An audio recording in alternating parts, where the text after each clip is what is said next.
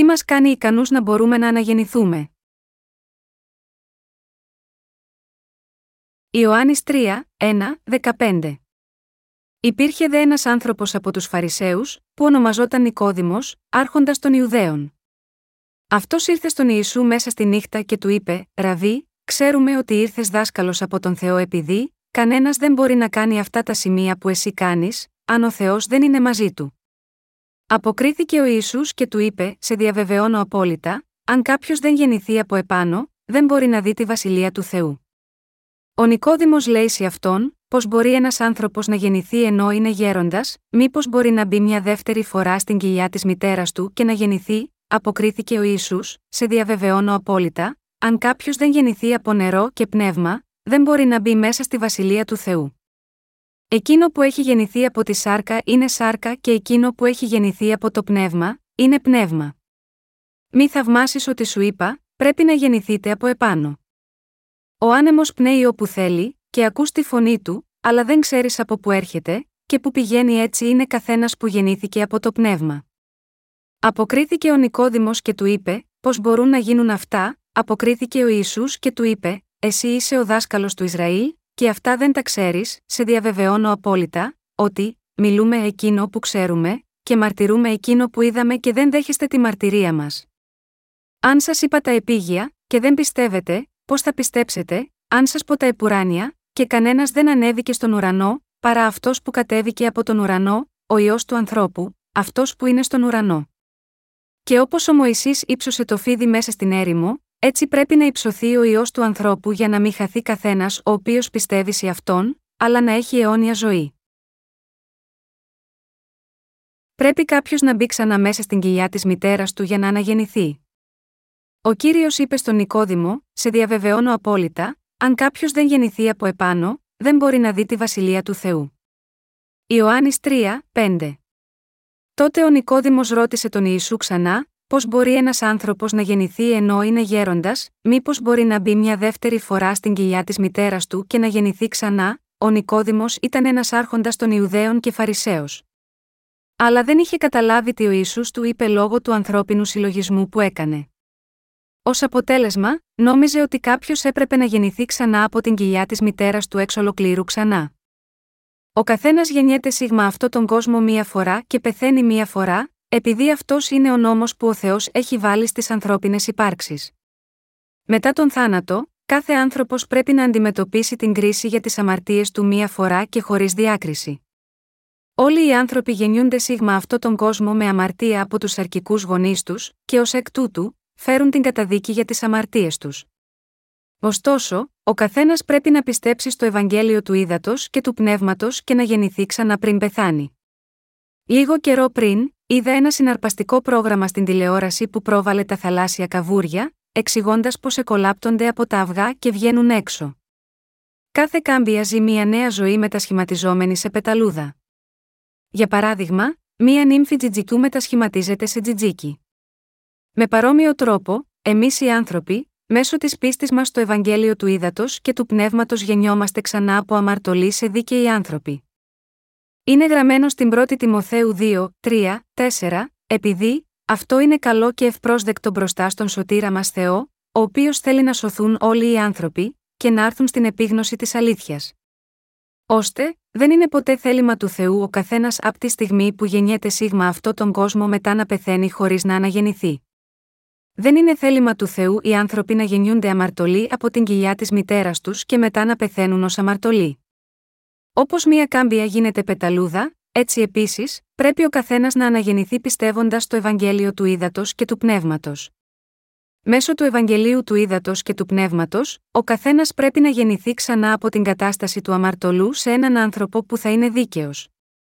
Σίγμα αυτόν τον κόσμο, Υπάρχουν εκείνοι που έχουν αναγεννηθεί από τις αμαρτίες τους πιστεύοντας το Ευαγγέλιο του Ήδατος και του Πνεύματος, και επίσης και εκείνοι που δεν το έκαναν αυτό.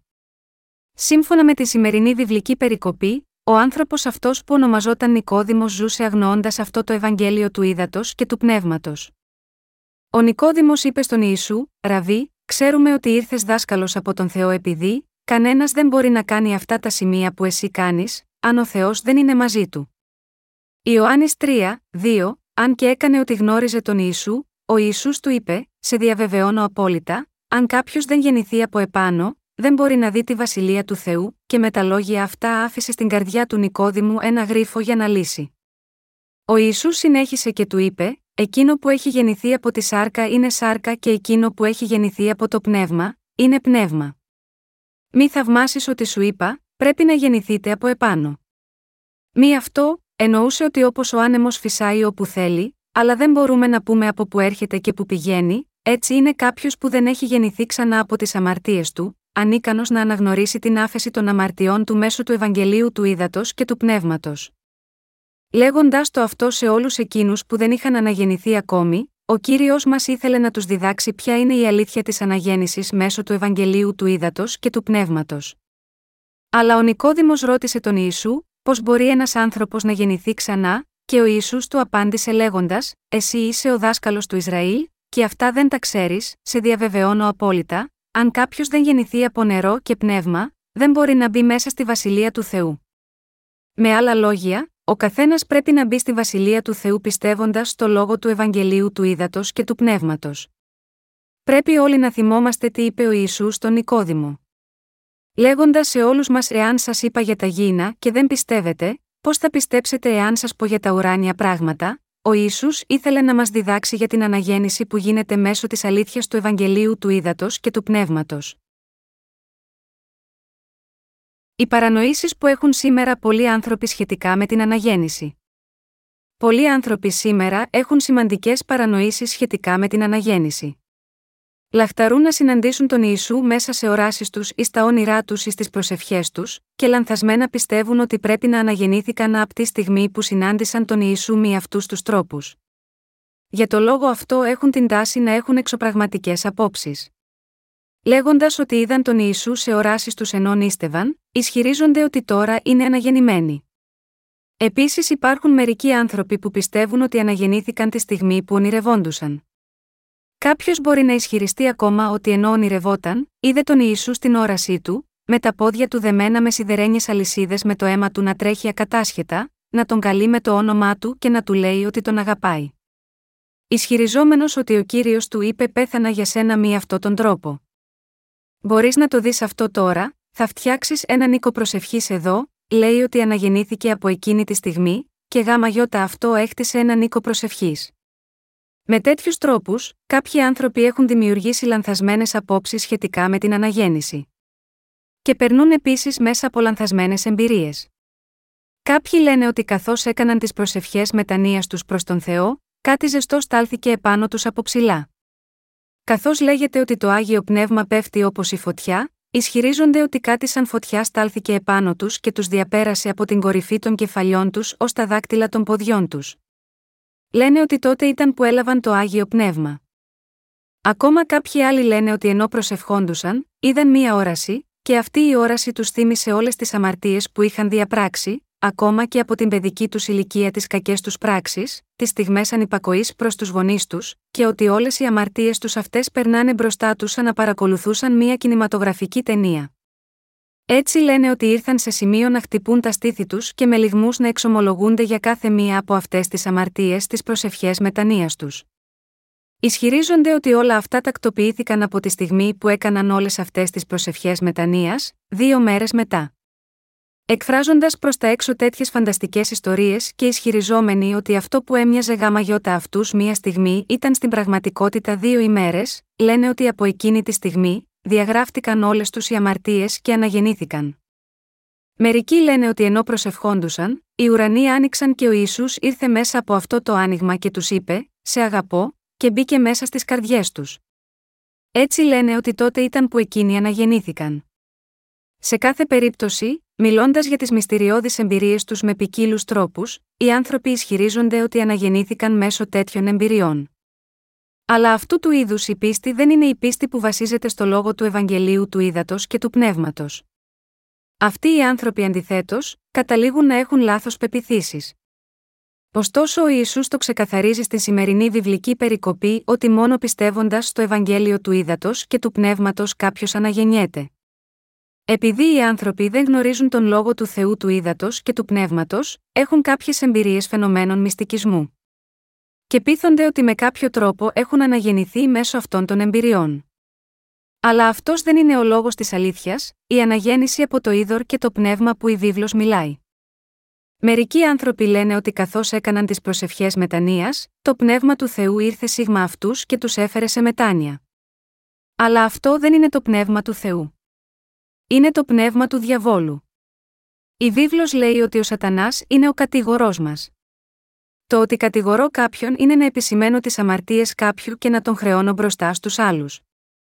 Ο διάβολος λέει στους ανθρώπους: Έχεις αμαρτήσει, έτσι δεν είναι, βέβαια έχεις.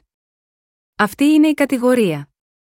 Ο διάβολος συνεχώς εκθέτει τις αμαρτίες των άλλων, τους δείχνει την τροπή τους, τους κάνει να νιώθουν την καταδίκη των αμαρτωλών, και τους καταστρέφει μέσω αυτών των αμαρτιών τους. Εάν κάποιος αποτρέπει τους ανθρώπους από το να συνειδητοποιήσουν ότι μόνο μέσω του Ευαγγελίου του Ήδατος και του Πνεύματος μπορεί κάποιος να λάβει την άφεση των αμαρτιών του, και μόνο εκθέτει τις αμαρτίες τους, τότε αυτό δεν είναι τίποτα περισσότερο από έργο του διαβόλου. Ο Θεός συνήθως θέτει τις αμαρτίες του ανθρώπου ευθέως, αλλά τους διδάσκει θεμελιωδώς μέσω του νόμου του ποιες είναι στην πραγματικότητα οι αμαρτίες τους. Επιπρόσθετα, επίσης τους ικανώνει να γνωρίσουν τα καλά νέα ότι ο Ιησούς πήρε όλες τις αμαρτίες τους με το νερό, το αίμα και το πνεύμα. Έτσι, εάν κάποιος ισχυρίζεται ότι έχει αναγεννηθεί χωρίς το λόγο του Ευαγγελίου του Ήδατος και του Πνεύματος, τότε η μαρτυρία του αυτή είναι εξ ολοκλήρου ψευδής. Σε τι είδους ανθρώπους το άγιο πνεύμα έρχεται; Όπως καθαρά εξηγείται στο Ματθαίος 3, 13, 17 και στις πράξεις 2 και 38, είναι διαμέσου του Ευαγγελίου του Ήδατος και του Πνεύματος που κάποιος αναγεννιέται, και μόνο όταν κάποιος που έχει σωθεί από όλες του τις αμαρτίες μπορεί να λάβει το δώρο του Αγίου Πνεύματος. Ο κύριος είπε στο Ιωάννης 3, 14, 15 και όπως ο Μωυσής ύψωσε το φίδι μέσα στην έρημο, έτσι πρέπει να υψωθεί ο ιό του ανθρώπου για να μην χαθεί καθένας ο οποίος πιστεύει σε αυτόν, αλλά να έχει αιώνια ζωή. Όταν τους Ισραηλίτες τους δάγκωναν τα δηλητηριώδη φίδια στην έρημο και πέθαιναν, θεραπεύονταν από όλες τους τις πληγές μόνο αν κοιτούσαν στο χάλκινο φίδι που είχε υψώσει επάνω σίγμα ένα ξύλο, όπως ο στρατηγός Νεεμάν θεραπεύτηκε από την λέπρα του στον Ιορδάνη ποταμό. Λέγοντάς μας αυτό, ο Ισού έκανε δυνατή σε εμάς την ελπίδα για σωτηρία. Όταν διαβάσουμε στους αριθμούς το ΚΕΦ 21, βλέπουμε ότι όταν ο λαός Ισραήλ περνούσε μέσα από μια περιοχή που ονομαζόταν Εδόμ, πηγαίνοντας προς την γη Χαναάν, οι ψυχές τους αποθαρρύνθηκαν και στράφηκαν εναντίον του Θεού και εναντίον του Μωυσή. Κατηγορούσαν τον Θεό, λέγοντας: Δεν υπάρχει κάποιο άλλο μέρος να μας πήγαινες να πεθάνουμε και μας έσυρε σίγμα αυτήν την έρημο να πεθάνουμε, Θεέ, Θεέ των προγόνων μας, Θεέ του Αβραάμ, Θεέ του Ιακώβ. Εάν εσύ είσαι πραγματικά ο Θεός του Αβραάμ, του Ισαάκ και του Ιακώβ, τότε γιατί μας έσυρε σίγμα αυτή την έρημο και μας έβαλε σε ένα τόσο έρημο μέρος χωρίς φαγητό ούτε νερό να υποφέρουμε από τις κρύες θερμοκρασίες τη νύχτα και από την καυτή ζέστη την ημέρα. Καθώς ο λαός Ισραήλ μιλούσε εναντίον του Θεού, ο Θεός έστειλε τα φαρμακερά φίδια ανάμεσά τους, όπως κατοικούσαν στις σκηνές, και είχαν αυτά τα φίδια που τους δάγκωναν.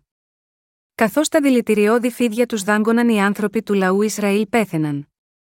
Ο λαός του Ισραήλ ομολογούσε επίσης τις αμαρτίες του και προσευχόταν στον Θεό να τους σώσει. Ακούγοντας την προσευχή του Μωυσή, ο Θεός είπε: Φτιάξε ένα χάλκινο φίδι, και βάλ το επάνω σε ένα κοντάρι, και πες στου ανθρώπους ότι όποιος κοιτάζει σίγμα αυτό θα ζήσει.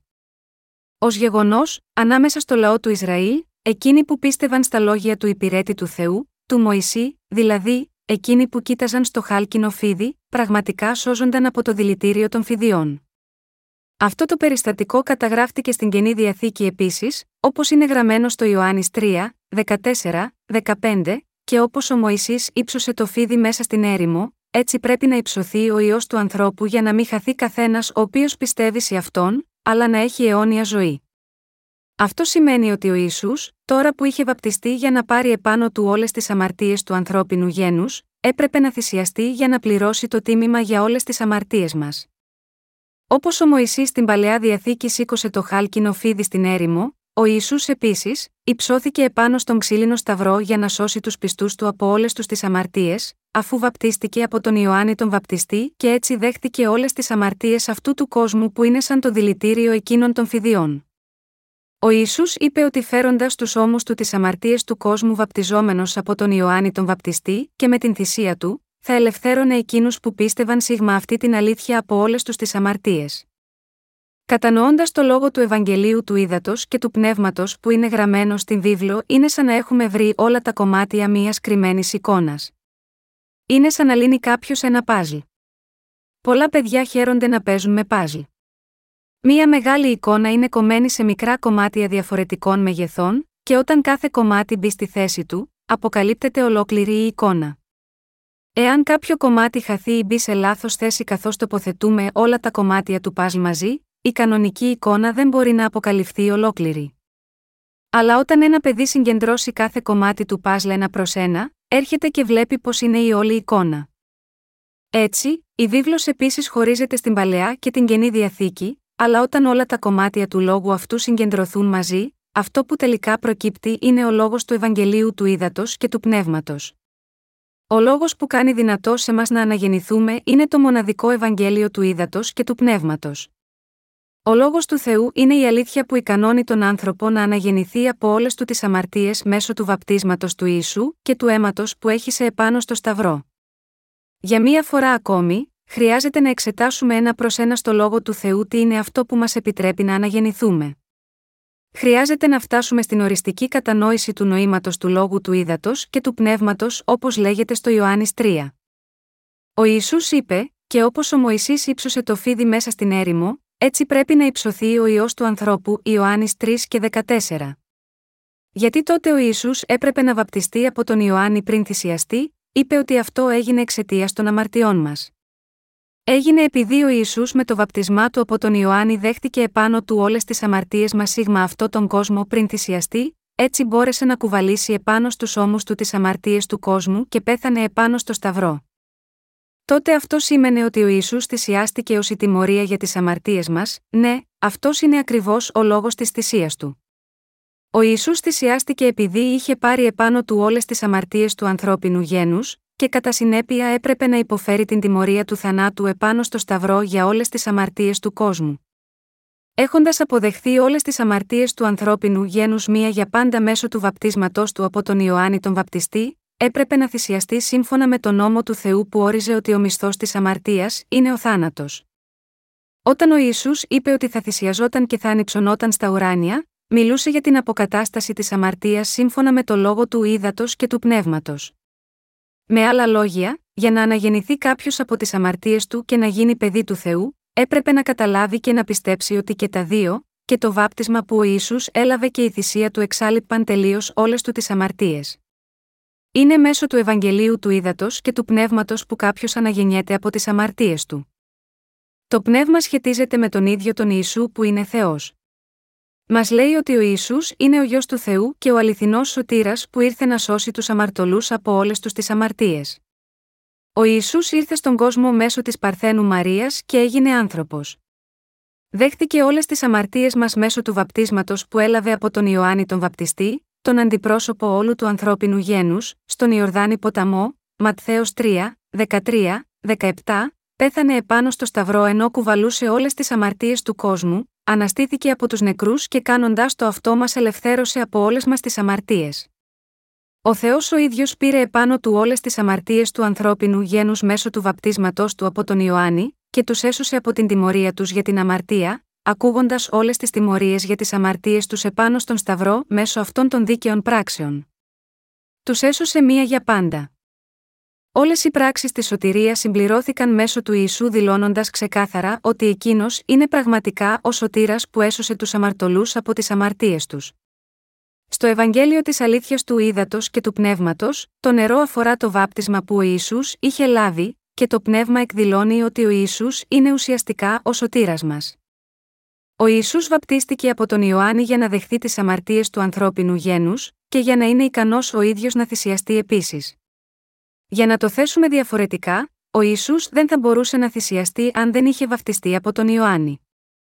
Ο Ιησούς έπρεπε να θυσιαστεί και να αναλυφθεί από την γη ακριβώς επειδή είχε πάρει επάνω του όλες τις αμαρτίες όλου του ανθρώπινου γένους μία για πάντα, λαμβάνοντας το βάπτισμα από τον Ιωάννη τον Βαπτιστή στον Ιορδάνη ποταμό.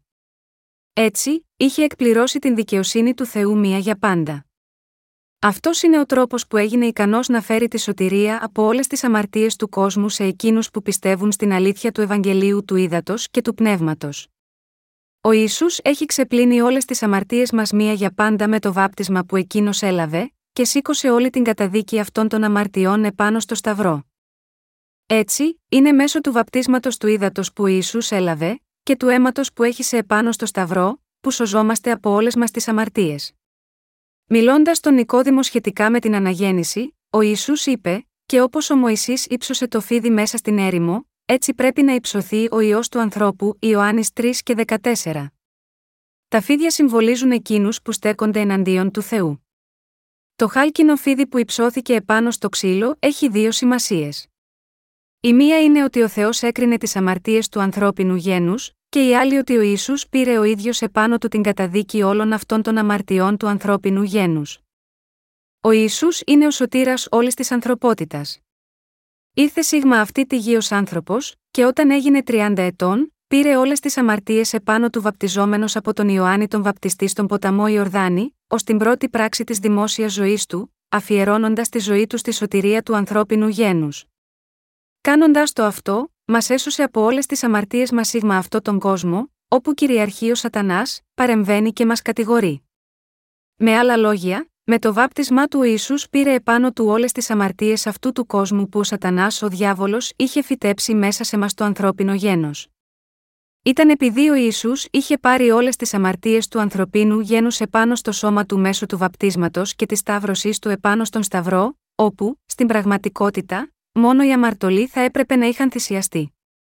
Κάνοντας αυτό, ο Ιησούς έγινε ο αιώνιος σωτήρας που παρέχει την άφεση της αμαρτίας σε όλες τις ερχόμενες γενιές που πιστεύουν και στηρίζονται στο βάπτισμά του και στο αίμα που έχει σε επάνω στο Σταυρό. Ήταν επειδή ο Ιησούς κουβάλισε τις αμαρτίες του κόσμου μέσω του βαπτίσματός του που μπορούσε να θυσιαστεί. Καθώς οι αμαρτίες μας πέρασαν επάνω στο σώμα του Ιησού και εκείνος πέθανε επάνω στο Σταυρό, ανυψώθηκε στα επουράνια από την γη έτσι ώστε όσοι το καταλαβαίνουν αυτό με πίστη μπορούν να σωθούν από όλες τις αμαρτίες τους. Γιατί είμαστε ευγνώμονες στον Θεό, τα ανθρώπινα όντα είναι τόσο αδύναμα που δεν μπορούν παρά να διαπράττουν συνεχώς αμαρτίες ενώ ζουν σίγμα αυτό τον κόσμο. Δεν είναι μόνο στο παρελθόν που ήμασταν αδύναμοι, αλλά είμαστε ακόμα και στο παρόν, και θα συνεχίζουμε να είμαστε αδύναμοι και στο μέλλον, μέχρι την ημέρα που θα πεθάνουμε. Επιπλέον, εκτός από αυτό, ο σωτήρας Ιησούς γεννήθηκε από την Μαρία ως άνθρωπος, και βαπτιζόμενος από τον Ιωάννη στον ποταμό Ιορδάνη, δέχτηκε και ξέπλυνε όλες τις αμαρτίες που διαπράττουμε καθ' όλη τη διάρκεια της ζωής μας από τη στιγμή της γέννησής μας μέχρι το θάνατό μας, πόσο τυχεροί και ευγνώμονες είμαστε γάμα γιώτα αυτό. Το να αναγεννηθούμε από την αμαρτία, μέσω του ύδατος με το οποίο ο Ισού βαπτίστηκε και του αίματος που έχει σε επάνω στο Σταυρό είναι εντελώς απαραίτητο. Αν το θέσουμε διαφορετικά, είναι μέσω της πίστη σίγμα αυτόν τον Ιησού, ο οποίος βαπτίστηκε και θυσιάστηκε για να σηκώσει την τιμωρία της αμαρτίας που κάποιος μπορεί να αναγεννηθεί μέσω της πίστη. Αυτή η πίστη είναι εκείνη που μας ικανώνει να αναγεννηθούμε μέσω του Ευαγγελίου του Ήδατος, του Αίματος και του Πνεύματος, ενός Ιωάννη 5, 8. Όλοι μας πρέπει να επιστρέψουμε στο Ευαγγέλιο του Ήδατος και του Πνεύματος. Το Ευαγγέλιο του Ήδατος και του Πνεύματος είναι η αλήθεια της πραγματικής σωτηρίας. Ο Νικόδημος ρώτησε τον Ιησού, πώς μπορεί ένας άνθρωπος να γεννηθεί ενώ είναι γέροντας, μήπως μπορεί να μπει μια δεύτερη φορά στην κοιλιά της μητέρας του και να γεννηθεί, ο Ιησούς του αποκρίθηκε, απαντώντας: Αν κάποιος δεν γεννηθεί από νερό και πνεύμα, δεν μπορεί να μπει μέσα στη βασιλεία του Θεού.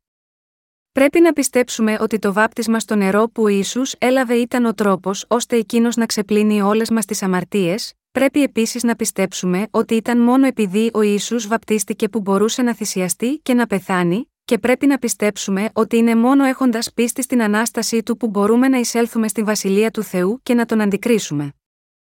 Για να εξηγήσουμε πώς μπορούμε να λάβουμε την άφεση των αμαρτιών μας και να αναγεννηθούμε, ο Ιησούς πρώτα μίλησε για το νερό. Ανέφερε το νερό πρώτο επειδή πριν την θυσία του μέσω της οποίας σήκωσε την καταδίκη της αμαρτίας, ήταν το νερό του βαπτίσματός του, της διαδικασίας μέσω της οποίας πήρε επάνω του όλες τις αμαρτίες του κόσμου. Όταν ο Ιησούς πήγαινε να βαπτιστεί από τον Ιωάννη τον Βαπτιστή, ο Ιησούς είπε στον Ιωάννη: Άφησε, τώρα επειδή, έτσι είναι πρέπον σε μας, να εκπληρώσουμε κάθε δικαιοσύνη. Τότε, τον αφήνει. Ματθαίος 3 και 15, εδώ η φράση επειδή έτσι, σημαίνει 1, το ορθό 2, ο κατάλληλος τρόπος 3, κανένας άλλος τρόπος εκτός από αυτόν. Το βάπτισμα που Ιησούς έλαβε από τον Ιωάννη ήταν με τον τρόπο της τοποθέτησης των χεριών. Όπως ίσως γνωρίζετε, η τοποθέτηση των χεριών στο κεφάλι του αποδιοπομπαίου τράγου από τον Αρχιερέα ήταν η διαβίβαση όλων των αμαρτιών των Ισραηλιτών αμέσως στη θυσία. Έτσι, όταν τα χέρια του Ιωάννη, του αντιπροσώπου όλων των ανθρώπων, τοποθετήθηκαν επάνω στο κεφάλι του Ιησού, οι αμαρτίες του κόσμου μεταφέρθηκαν επάνω στο σώμα του Ιησού μία για πάντα. Έτσι, την επόμενη ημέρα του βαπτίσματος του Ιησού ο Ιωάννης ο βαπτιστής φώναξε μόλις τον είδε να έρχεται κοντά του. Ιδού ο αμνός του Θεού που φέρει την αμαρτία του κόσμου. Ιωάννης 1 και 29. Για να εισέλθουν στη βασιλεία του Θεού οι άνθρωποι που είναι όλοι αμαρτωλοί, πρέπει πρώτα να λάβουν την άφεση των αμαρτιών τους και να αναγεννηθούν. Οι αμαρτωλοί δεν μπορούν ποτέ να εισέλθουν στη βασιλεία του. Πρέπει να έχουν σωθεί πιστεύοντας όπως ο Μωυσής σήκωσε τον όφη μέσα στην έρημο, ότι ο Ισού υψώθηκε επάνω στο Σταυρό και κατακρίθηκε για τις αμαρτίες τους, γιατί είχε πάρει όλες τις αμαρτίες του ανθρώπινου γένους στον Ιορδάνη ποταμό μέσω του βαπτίσματός του. Όποτε ο διάβολος τους κατηγορεί ότι είναι αμαρτωλοί, πρέπει να αντικρούσουν τον διάβολο προβάλλοντας την πίστη τους στην αλήθεια, ότι ο Ιησούς ξέπλυνε όλες τις αμαρτίες του στη δική τους θέση αφού βαπτίστηκε από τον Ιωάννη τον Βαπτιστή και έχισε το αίμα του επάνω στο Σταυρό για χάρη εκείνων. Τώρα, είναι μέσω της πίστης μας στο Ευαγγέλιο του Ήδατος και του Πνεύματος που μπορούμε να κατέχουμε την αληθινή πίστη, η οποία κάνει δυνατό σε εμάς να αναγεννηθούμε από όλες μας τις αμαρτίες. Για να αναγεννηθεί ένα άτομο, πρέπει να πιστέψει στο βάπτισμα του Ιησού και στο αίμα που έχισε επάνω στο Σταυρό. Όπως είχα αναφέρει προηγουμένως στην αρχή, κάποιος δεν μπορεί να αναγεννηθεί είτε έχει δει κάποιες οράσεις, είτε έχει κάνει κάποιες προσευχές μετανία, ή αν υπηρετεί εθελοντικά την Εκκλησία. Δεν είναι μέσω των προσπαθειών του που κάποιος αναγεννιέται. Είναι μόνο μέσω της πίστης στο βάπτισμα του ίσου και του αίματος που έχει σε επάνω στο Σταυρό που μπορούμε να αναγεννηθούμε από τις αμαρτίες μας. Για να μπορέσουμε να αναγεννηθούμε, ο Θεός μας δεσμεύει προσωρινά μέσω του λόγου του, καθώς οδηγούμασταν πριν από τον Σατανά, που μας έκανε να αμαρτάνουμε. Και όταν ήμασταν ακόμα αμαρτωλοί, ο Θεός ο ίδιος ήρθε ως σωτήρας των αμαρτωλών και ενσαρκώθηκε παίρνοντας μορφή ανθρώπου για να μας κάνει λαό δικό του, λαό του Θεού. Μετά, πήρε όλες τις αμαρτίες του ανθρώπινου γένους επάνω του, όταν βαπτίστηκε από τον Ιωάννη τον βαπτιστή στον ποταμό Ιορδάνη, και έπειτα πήρε όλες αυτές τις αμαρτίες του κόσμου επάνω στο Σταυρό όπου πέθανε χύνοντας το αίμα του ως αντικαταστάτη στη θέση όλων των αμαρτωλών αυτού του κόσμου. Καταδικάστηκε να ξεπληρώσει όλες τις ποινές στη θέση τους, και μη αυτόν τον τρόπο τους έσωσε μία για πάντα. Το βάπτισμα μέσω του οποίου ο Ισού πήρε επάνω του τις αμαρτίες μας ήταν μία πράξη για την άφεση της αμαρτίας που την πήρε επάνω του για να καθαρίσει τις καρδιές των πιστών του από τις αμαρτίες τους. Με αυτές τις δίκαιες πράξεις έκανε δυνατόν για όλους εκείνους που πιστεύουν ότι είναι Θεός και εκείνος που σήκωσε την καταδίκη του Σταυρού, να μπορούν να αναγεννηθούν. Ο Ισού δεν θυσιάστηκε χωρίς λόγο. Για να μας κάνει ικανούς να αναγεννηθούμε και να γίνει δυνατό για τους παλιούς μας εαυτούς να πεθάνουν και να γεννηθούν ξανά πιστεύοντας στον Θεό, ο κύριος βαπτίστηκε από τον Ιωάννη, θυσιάστηκε να πεθάνει, και αναστήθηκε από τους νεκρούς. Αυτός ο λόγος σημαίνει ακριβώς ότι πρέπει να γεννηθείς από το νερό και το πνεύμα.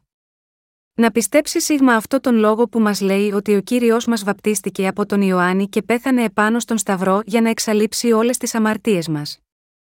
Είναι αυτή η αλήθεια που μας έκανε νέα κτίσματα, ξέπλυνε όλες τις αμαρτίες από τις καρδιές και την ψυχή μας και μας επέτρεψε να μη στερούμαστε απ' το να γίνουμε λαός του Θεού. Ο λόγος του ύδατος και του αίματος του ίσου είναι η πραγματική αλήθεια της αναγέννησης. Ο Ισού είπε τόσο καθαρά στον Νικόδημο, αυτό που κάνει δυνατό στους αμαρτωλούς να αναγεννηθούν ξανά είναι η πίστη στο λόγο του Ευαγγελίου του Ήδατος και του Πνεύματος.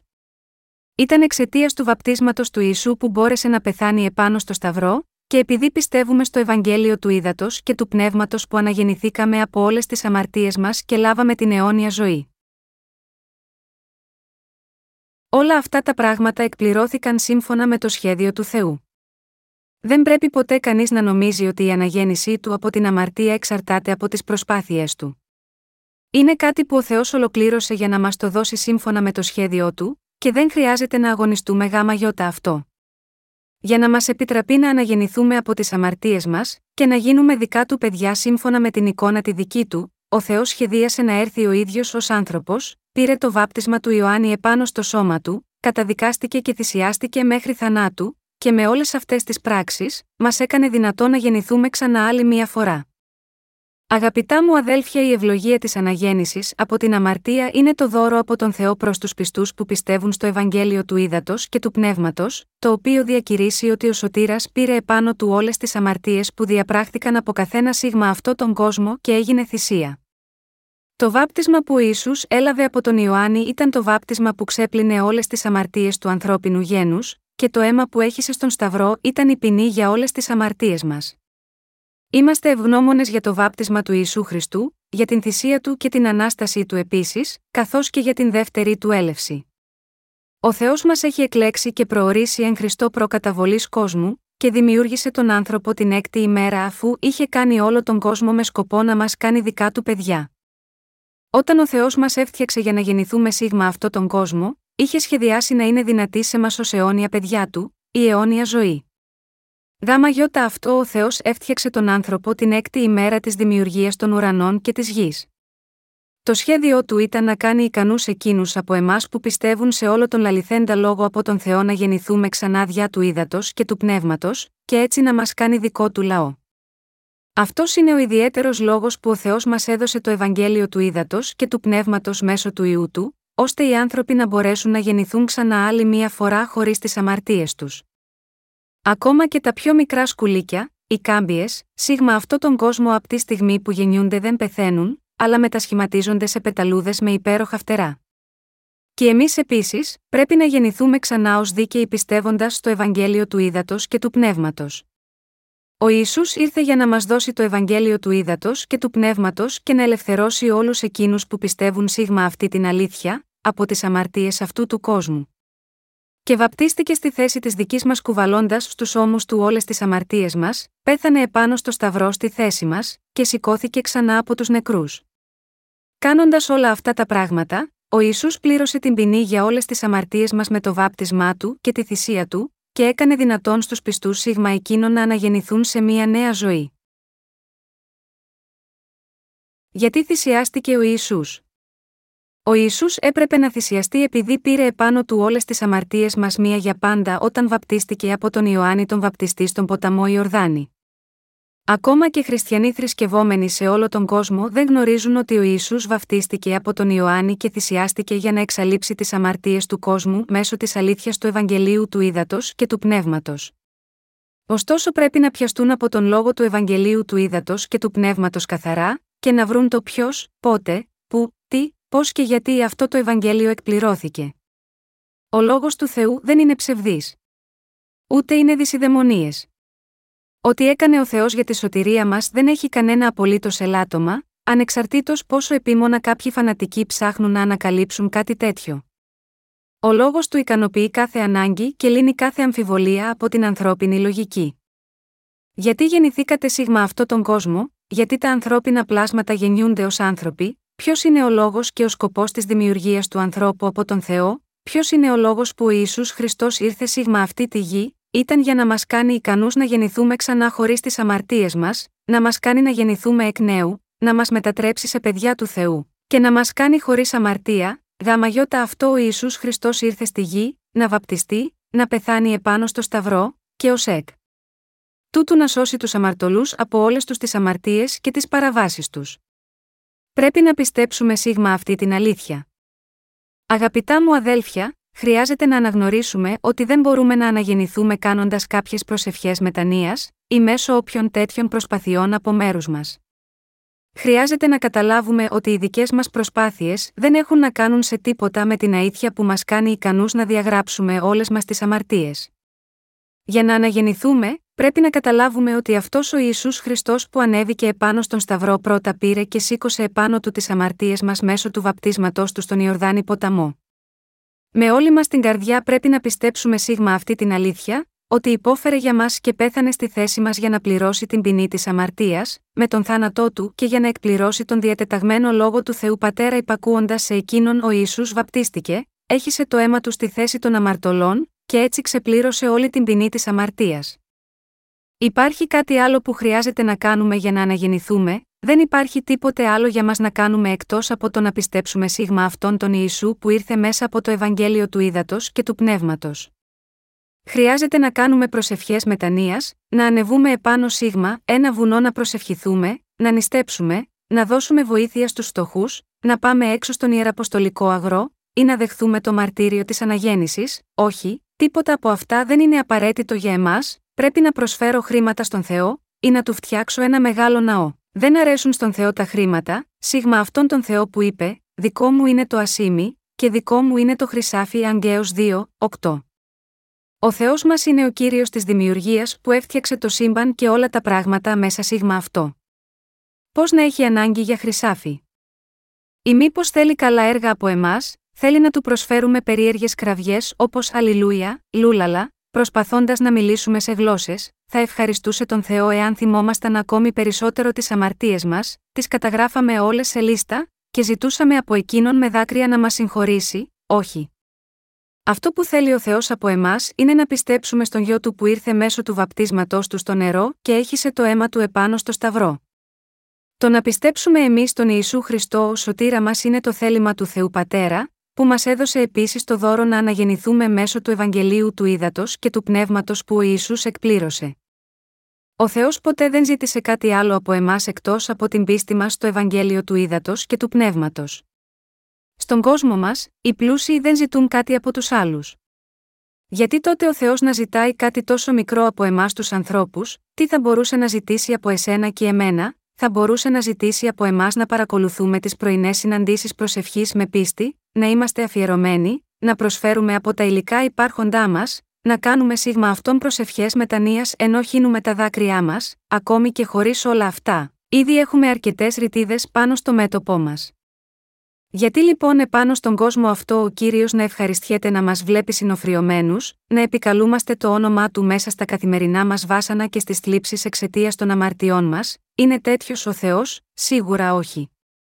Ο Ισού, Θεός ο ίδιος, είναι ο σωτήρας του ανθρώπινου γένους μέσα στις καρδιές μας που βαπτίστηκε και έχισε το αίμα του επάνω στο σταυρό για μας, και είναι ο Θεός που έκανε σε εμάς τους πιστούς δυνατή την αναγέννησή μας. Ο Ιησούς είναι ο σωτήρας μας. Είναι ο μόνος που μας έδωσε τη δυνατότητα να αναγεννηθούμε σίγμα αυτό τον κόσμο.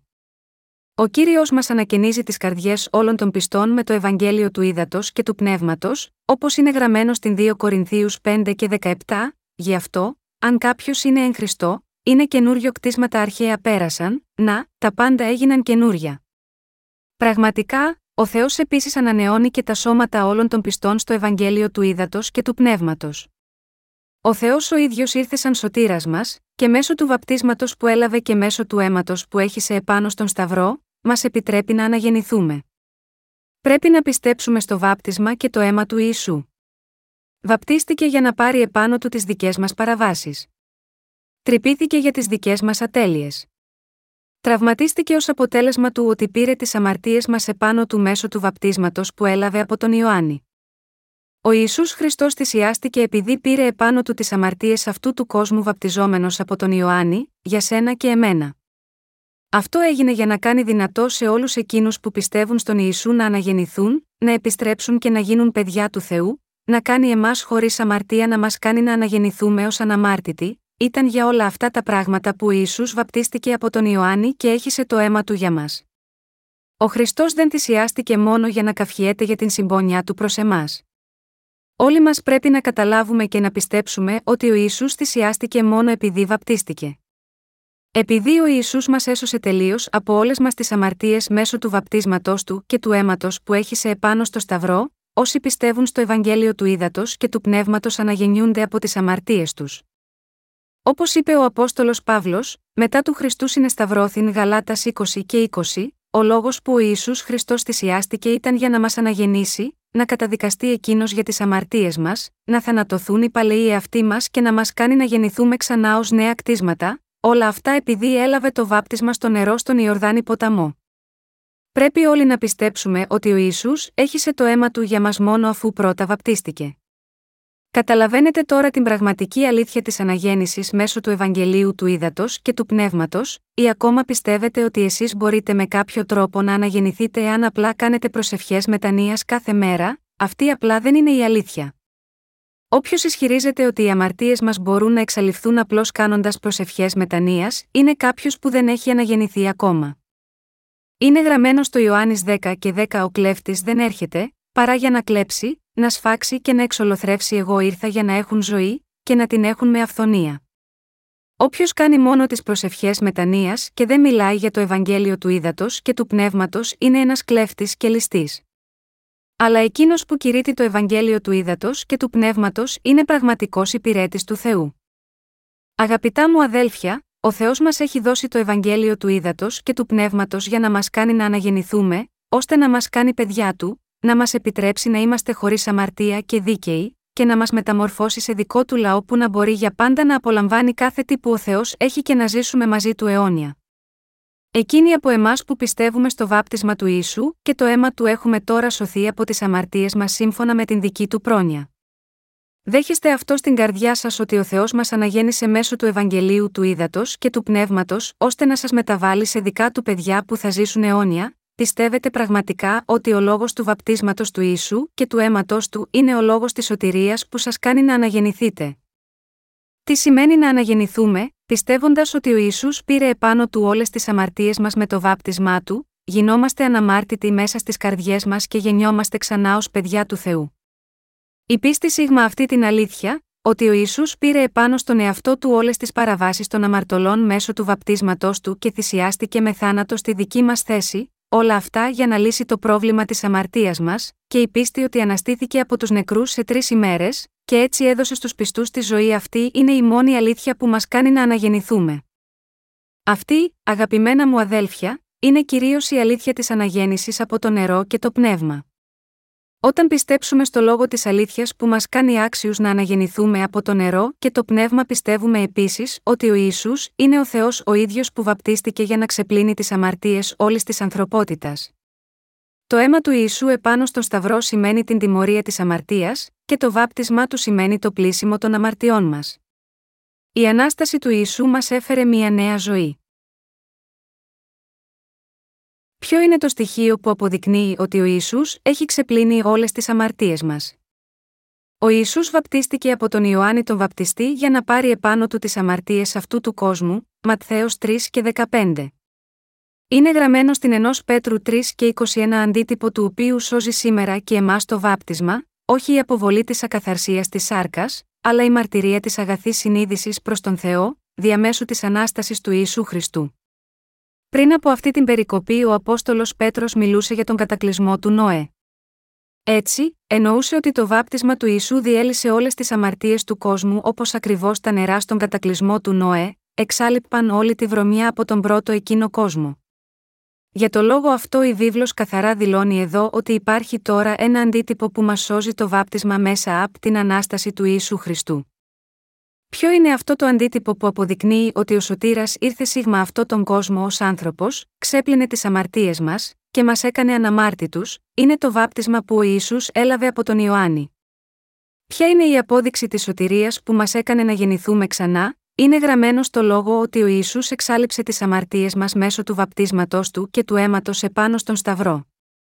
Γάμα γιώτα αυτό είναι γραμμένο μέσα στο 1 Ιωάννης 5, 6, 8, αυτός είναι που ήρθε διαμέσου νερού και αίματος, ο Ισού Χριστός όχι μονάχα διαμέσου του νερού, αλλά διαμέσου του νερού και του αίματος και το πνεύμα είναι που δίνει τη μαρτυρία, για τον λόγο ότι το πνεύμα είναι η αλήθεια.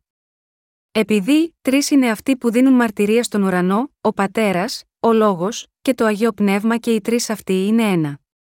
Και τρεις είναι αυτοί που δίνουν μαρτυρία στη γη, το πνεύμα και το νερό και το αίμα, και οι τρεις αυτοί αναφέρονται στο ένα. Ο Θεός ο ίδιος ήρθε σίγμα αυτή τη γη, ξέπλυνε όλες τις αμαρτίες των πιστών του με το βάπτισμά του στο νερό, και μετά πέθανε επάνω στον Σταυρό για μας πληρώνοντας την ποινή των αμαρτιών μας. Ο Θεός μας έδωσε νέα ζωή, σε όλους εμάς που πιστεύουμε στην αλήθεια του Ευαγγελίου του Ήδατος και του Πνεύματος. Ο Θεός μας έδωσε με το Ευαγγέλιο του Ήδατος και το Πνεύμα το δώρο της σωτηρίας. Αντίτυπο του οποίου σώζει σήμερα και εμάς το βάπτισμα, όχι η αποβολή της ακαθαρσίας της σάρκας, αλλά η μαρτυρία της αγαθής συνείδησης προς τον Θεό, διαμέσου της ανάστασης του Ιησού Χριστού. Ενός Πέτρου 3 και 21. Το βάπτισμα του Ιησού είναι ο λόγος που έκανε δυνατό σε εμάς να αναγεννηθούμε από τις αμαρτίες μας, και είναι η απόδειξη της σωτηρίας μέσω της οποίας πήρε επάνω στον εαυτό του τις αμαρτίες μας στον Ιορδάνη ποταμό. Πέθανε επάνω στο Σταυρό για να πληρώσει την τιμωρία για τις αμαρτίες μας. Η ανάσταση του Ιησού Χριστού έφερε νέα ζωή στους πιστούς του. Ο κύριος είναι ο σωτήρας μας που μας έσωσε παντοτινά από τις αμαρτίες μας μέσω του λόγου του βαπτίσματος και του αίματος που έκανε ικανούς τους αμαρτωλούς να γεννηθούν ξανά. Πιστεύοντας αυτό, ότι ο Ιησούς βαπτίστηκε, έχισε το αίμα του πέθανε επάνω στον Σταυρό, και αναστήθηκε από τους νεκρούς, οι ψυχές μας μπορούν να αποκτήσουν ξανά για άλλη μία φορά νέα ζωή ώστε να ζήσουμε για πάντα. Το Ευαγγέλιο του Ήδατος και του Πνεύματος μετέτρεψε με αυτόν τον τρόπο τις συνειδήσεις μας σε καλές συνειδήσεις ενώπιον του Θεού. Μας ενθαρρύνει ώστε να μην διστάζουμε να πάμε προς τον Θεό.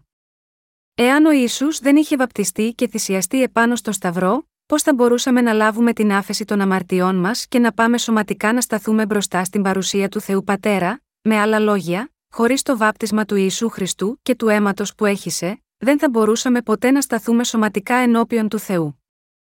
Επειδή ο Ισού Χριστός πήρε επάνω του όλες τις αμαρτίες μας και τις καθάρισε εντελώς από τις καρδιές μας όταν βαπτίστηκε από τον Ιωάννη, επειδή ο ίδιος πέθανε επάνω στο Σταυρό και αναστήθηκε από τους νεκρούς μέσα σε τρεις ημέρες, και επειδή πιστεύουμε σίγμα αυτό το λόγο του Θεού, την αλήθεια της εξηλαίωσης με το νερό και το αίμα, σωθήκαμε εξ ολοκλήρου, ώστε η συνείδησή μας να μην μας ελέγχει σε τίποτα να αποκαλούμε τον Θεό Πατέρα μας.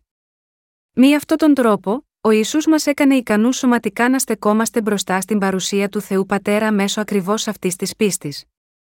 Κόμη και τώρα, επειδή ο Ιησούς πέθανε, και εμείς πεθάναμε με τον Χριστό, και επειδή εκείνος αναστήθηκε, η ψυχή και το πνεύμα μας μπορούν επίσης να αναστηθούν.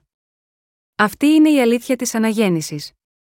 Πρέπει να δεχθούμε όλη αυτή την αλήθεια μέσα στις καρδιές μας. Εσύ και εγώ φαίνεται ότι έχουμε γεννηθεί σίγμα αυτό τον κόσμο μία φορά και θα πεθάνουμε όλοι μία φορά επίσης. Αλλά, αυτό είναι το μόνο που υπάρχει στη ζωή, όχι. Υπάρχει, εκτός από όλα τα άλλα, ένας νέος τρόπος αιώνιας ζωής για μας. Υπάρχουν πολλές μορφές ζωής σίγμα αυτό τον κόσμο που γεννιούνται σε άλλη μορφή. Όταν οι νύμφες των τζιτζιτών ή οι μεταξοσκόλικε από τις πεταλούδες μπορούν και μετασχηματίζονται σε ενήλικα τζιτζίκια και πεταλούδες μέσα στην πρόνοια του Θεού, δεν θα μπορούσε ο Θεός να επιτρέψει και σε εμά, που είμαστε οι κύριοι όλης της δημιουργίας, να γεννηθούμε ξανά μέσω του Ευαγγελίου του Ήδατος και του Πνεύματος, κάνοντάς μας να δεχθούμε το βάπτισμα του Ιησού και το αίμα του. Ο Θεός μας έκανε να αναγεννηθούμε από τις αμαρτίες μας. Αγαπητά μου αδέλφια, το να πιστέψουμε στο βάπτισμα του Ιησού και στο αίμα του δεν είναι τίποτε άλλο από την αναγέννησή μας. Α κοιτάξουμε πίσω μαζί στην επιστολή προς Γαλάτας 3 και 27 όπου λέει, δεδομένου ότι, όσοι βαπτιστήκατε στον Χριστό, δηθήκατε τον Χριστό. Η φράση όσοι σημαίνει οποιοδήποτε. Με άλλα λόγια, ο κύριος μας είπε ότι οποιοδήποτε έχει βαπτιστεί στον Χριστό έχει τεθεί κάτω από τον Χριστό. Για να βαπτιστείς στον Χριστό σημαίνει να ενωθείς με τον Χριστό πιστεύοντας ότι ο Χριστός πήρε μακριά όλα τα παλαιά από τον εαυτό μας με όλες τις αμαρτίες μέσω του βαπτίσματός του. Τι συμβαίνει τότε με σας, έχετε βαπτιστεί στον Χριστό, εάν ναι, τότε έχετε βάλει το ένδυμα της σωτηρίας, μαζί με τον Χριστό. Όσοι πιστεύουν σίγμα αυτή την αλήθεια γίνονται παιδιά του Θεού. Αυτός ο λόγος είναι ο λόγος της αλήθειας και ο λόγος της αναγέννησης. Α δούμε μαζί το Ρωμαίους 8 επίσης. Είναι γραμμένο στο Ρωμαίους 8, 1, 2, 1 δεν υπάρχει, λοιπόν, τώρα καμιά κατάκριση για εκείνους που είναι στον Ιησού Χριστό, αυτούς που δεν περπατούν σύμφωνα με τη σάρκα, αλλά σύμφωνα με το πνεύμα. Επειδή, ο νόμος του πνεύματος της ζωής, η οποία υπάρχει στον Ιησού Χριστό, με ελευθέρωσε από τον νόμο της αμαρτίας και του θανάτου. Αν σταθούμε κυρίως στα λόγια της περικοπής αυτής, πρέπει να πιστέψουμε ότι ο Ιησούς έχει δώσει πραγματικά νέα ζωή στους πιστούς του και μας έχει κάνει πραγματικά ικανούς να γεννηθούμε ξανά από το νερό και το πνεύμα. Αγαπητά μου αδέλφια, πιστεύετε στο Ευαγγέλιο του Ήδατος και του Πνεύματος, εάν ναι, τότε έχετε βαπτιστεί στον Ιησού και είστε μέσα σίγμα, αυτόν μέσω της πίστης. Έχετε ντυθεί τον Ιησού Χριστό βαπτιζόμενοι σε εκείνον, είναι γραμμένο, δεν υπάρχει, λοιπόν, τώρα καμιά κατάκριση για εκείνους που είναι στον Ιησού Χριστό, αυτούς που δεν περπατούν σύμφωνα με τη σάρκα, αλλά σύμφωνα με το πνεύμα. Ρωμαίους 8, 1 Αγαπητά μου αδέλφια, εκείνοι που πιστεύουν στο Ευαγγέλιο του Ήδατος και του Πνεύματος δεν έχουν ποτέ πια αμαρτία έχουν τελείως δικαιωθεί μέσω της πίστης. Έχουν αναγεννηθεί οριστικά, επειδή το Ευαγγέλιο του ύδατο και του πνεύματος εξάλληψε όλες τους τις αμαρτίες πλήρως. Επειδή, ο νόμος του πνεύματος της ζωής, η οποία υπάρχει στον Ιησού Χριστό, με ελευθέρωσε από τον νόμο της αμαρτίας και του θανάτου. Ρωμαίους 8, 2, μέσω οποίων μέσων ο Ιησούς μας έσωσε, ο κύριος μας έχει σώσει μέσω του βαπτίσματός του και του αίματός του επάνω στο Σταυρό. Μας έσωσε από τις αμαρτίες του κόσμου με τον νέο του νόμο που τον ονόμασε νόμο του πνεύματος του Θεού. Ήταν μέσω του νόμου του πνεύματος που μας δίνει ζωή, αυτού του νόμου του Θεού, που ο κύριος μας έσωσε από τον νόμο της αμαρτίας και του θανάτου, από τις ενοχές του νόμου, από όλες τις αμαρτίες που πηγάζουν από τις ανθρώπινες αδυναμίες μας, την άγνοια, και την έλλειψη ισχύως και ικανότητας. Δεν είναι μέσω της καλοσύνης της δικής μας που ο Θεός μας έχει σώσει, αλλά είναι μέσω του Ευαγγελίου του Ήδατος και του Πνεύματος, του ζωοδότη νόμου της σωτηρίας του Θεού. Ο Θεός ο ίδιος ήρθε ω σωτήρας μας και μας έδωσε το βάπτισμα και το αίμα του, και έσωσε όλους εμάς που δεχθήκαμε την δοσμένη από τον Θεό άφεση της αμαρτίας μέσα στις καρδιές μας. Αγαπητά μου αδέλφια, είμαι σίγουρος ότι τώρα πιστεύετε στο Ευαγγέλιο του Ήδατος και του Πνεύματος. Έχετε λοιπόν αμαρτία ακόμα, όχι. Υπάρχει ακόμα κάποια καταδίκη που να σε περιμένει εξαιτίας των αμαρτιών σου, όχι. Δεν υπάρχει καμία απολύτως καταδίκη, καμία απολύτως. Αλλά εάν αμαρτήσεις ξανά κατά τύχη, θα έχεις πάλι αμαρτία, όχι.